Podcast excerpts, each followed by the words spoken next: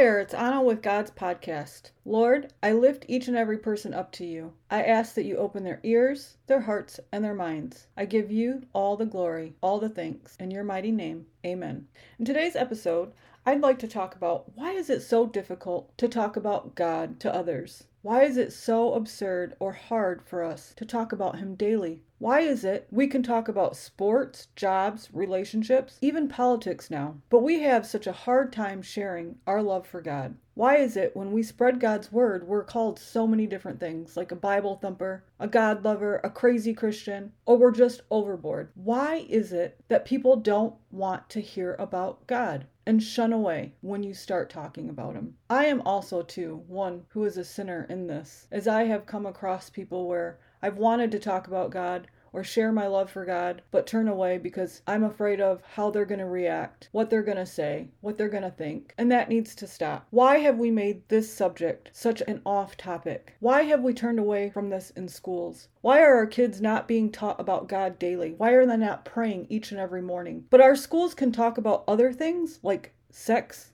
or sex orientation and so much more, and we're allowing this? Is there a bigger agenda? What is this agenda, and why is this world so turned against God? Has this world become so evil we have lost sight of God? As I've been studying the Bible and going through each book, I see a constant theme. So many places, and the people that dwell in these places, have lost sight of God and turned to sin and evilness. And God, literally, over and over, has warned us if we do not repent and turn to God and stop idolizing other gods, you will be destroyed. Over and over, places and its people do not listen, and they are destroyed, just as God has warned over and over, over and over. How many times do we need to be warned by God? Just like in the first book, Genesis, Adam and Eve were warned and they did not listen. They turned to sin and got casted out of the Garden of Eden. Us too. Why do we think we're better than God? Why do we think we know it all? God continually tells us this throughout the Bible. He tells us, warns us, what's going to happen if we stay in sin and follow Satan. What is it going to take for us to believe what God has said to us? What is it going to take for us to turn away from sin? When are we, his sons and daughters, going to realize God's warning is going to come to an end and our time will too come? If we don't turn to God and continue to follow evil and sin,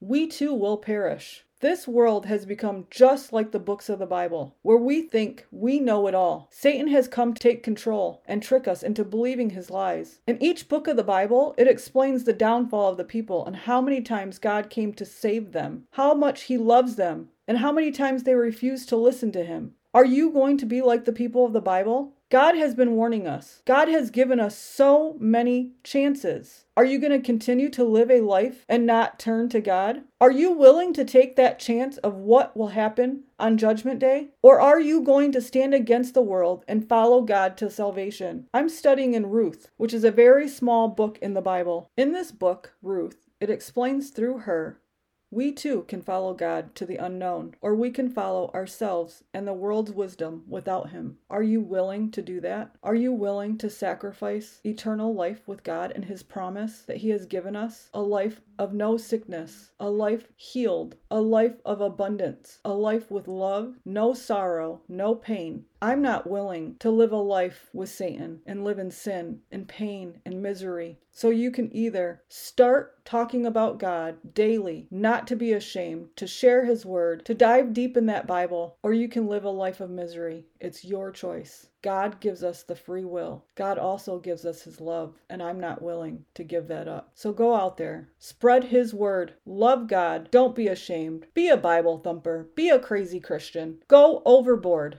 because God goes overboard for you. I hope you enjoyed today's episode. I hope you share it with someone else in need because we all need God. We all need His love. We all need His guidance. Be God's son or daughter and share God's love with someone else. Be an example.